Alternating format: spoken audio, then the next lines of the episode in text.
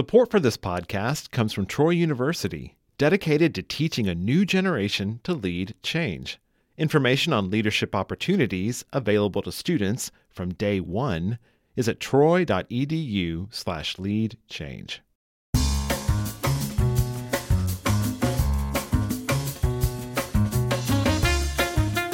From Troy Public Radio, this is In Focus, and I'm Carolyn Hutchison.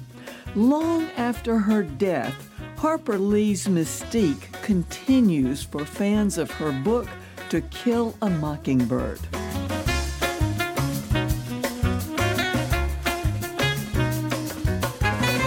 Today, Pulitzer Prize nominated author Wayne Flynt reflects on the friendship he and his late wife Dartie shared with Nell Harper Lee in her later years. Professor Flynt's book is Afternoons with Harper Lee, and he joins us by Skype.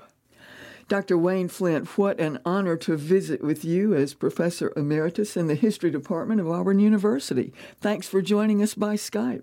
I'm honored, Carolyn. I love your program. Dr. Flynt, you're a historian and founding general editor of the Encyclopedia of Alabama. Congratulations, that is a huge accomplishment in itself. Uh, thank you, Carol. I, I, consider that sort of my crowning achievement for the state of Alabama because it has taken our story to every nook and cranny in the world. And curiously enough, a dear friend of mine, Nancy Anderson, who uh, was a long-time professor at Auburn University in Montgomery and the most meticulous scholar I've ever known of Harper Lee, was the person that I persuaded to write the essay on Harper Lee for the Online Encyclopedia of Alabama, which has received millions of hits worldwide. Well, we are here to talk about your new book, Afternoons with Harper Lee. And in addition to studying her writing as a professor, you and your late wife, Dartie, visited with the acclaimed Alabama writer while she was in rehab after a stroke. How far back did your friendship go with Harper Lee? We actually met her when her sister Louise Conner was planning an Auburn University Culture Festival in Eufaula. I had suggested Truman Capote without knowing all of his problems. And so Harper's sister, uh, Louise Conner, persuaded us that she could get the grand lady herself it was largely a gift of love by Harper Lee that she came to Eufaula because she hated public programs. And of course, the auditorium was filled to bursting for her presentation, which was quite brilliant and nothing like her book or, or her interest in literature at all. But after that, we did not know her at all. So a decade and a half goes by, and then she has her stroke. And a lawyer friend of mine in Birmingham, Tom Carruthers, called and said that she had been admitted to Lakeshore Rehab under a false name so no one would recognize her. But that would leave her very lonely for six months of rehab. So he invited my wife and I to come and start visiting her. And since my mother was a widow in north of Birmingham, we would go up see her, then we would stop by and spend the afternoon with Harper Lee. And then after that, when she finally went to um, Monroeville, for the remaining nine years of her life because she was in a wheelchair. Uh, Dartie and I would go down every three or four weeks to see her. And so we did that up for nine years. But it was a friendship that began really late in life, which is one of the things I'm speaking about on my seven month long lecture tour. Is that what you know about a person is heavily influenced by when you met them? Were they a childhood friend? Were they a college friend? Were they a 20, 30 year old friend? Were and in our case, we were nearly 80 and she was 80. So uh, it was an end of life kind of experience for all three of us. It so happens I'm the last one left, and so I wrote about it. You say in the book that Harper Lee was a Jane Austen fan. You point out the fact that Harper Lee's life, her philosophy, and her fiction writing sort of reflect or parallel the two women's lives. How so? Well, there, there are all sorts of things. For instance, uh, Jane Austen used narrators.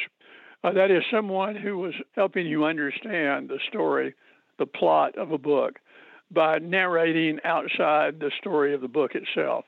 That's a classic pattern that she uses uh, in Mockingbird. But her, her style of writing, but it's got a kind of pre-Victorian uh, Jane Austen kind of quality to it, and the careful wordsmithing that goes along with Jane Austen is something else she did.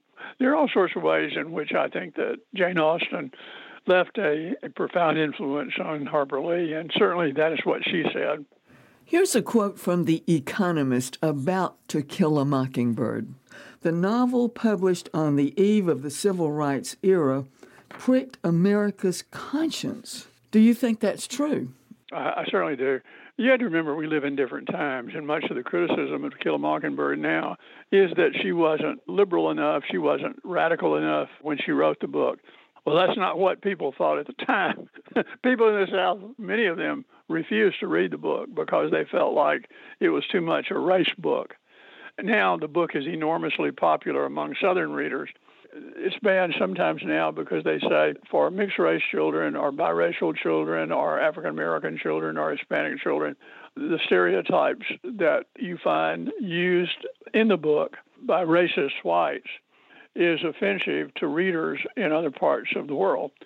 Well, that was the whole point she was trying to make that these are offensive. That is, particularly if you call yourself a Christian, or you call yourself a Buddhist, or you call yourself a Catholic, or whatever you call yourself. If you believe in the values and in the uh, religious precepts of world religions, you don't discriminate against people because of the color of their skin. America still has that problem. And I think Nell would be astounded that we're still working through the problem, which she felt was the reason why her book was banned first in the South and then in the North. Yeah, in the book, you talk about how her father actually spearheaded the removal of a quote liberal pastor at the Monroeville Methodist Church because he was preaching social justice and then, of course, we had the case of the Scottsboro Boys. And I'm wondering if some of this is reflected in the setting of To Kill a Mockingbird.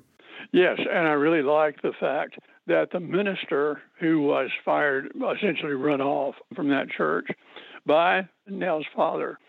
Uh, Nell was not here in the state; she was in New York, and so she had nothing to do with it.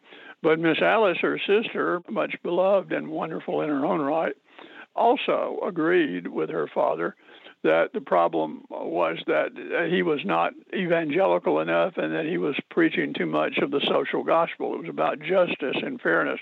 Well, for one thing, that's pretty biblical because I'm a Baptist preacher. Just look up the word justice and follow it through the Bible. Uh, it's sort of from Genesis to Jesus. so I don't, I don't really think that uh, you could say that because he was preaching social justice, he was somehow not preaching the gospel. But he certainly was much more liberal than Coley Lee, uh, Nell's father, and much more than Miss Alice, Nell's sister. Uh, what, what Nell's opinion was, I don't know, because she wasn't there. she was in New York City. And I expect she didn't know anything about it, and she probably would just said whatever dad and sister say. But the truth of the matter is, the preacher himself wrote the most beautiful letter to me. In fact, I've never read a kinder, fairer letter in which he, he does not try to attack anybody, not Alice, not her father, not anybody. He, he just tries to explain that it was the times in which he lived and they lived. But he was actually from the Black Belt. He was only from a few miles away from Monroeville, which makes the episode even more tragic. So perhaps that pattern was echoed in the case of Atticus Finch in To Kill a Mockingbird because of the thinking at that time. Dr. Flynt, we're out of time. Can we talk again? Yes, I'd love to.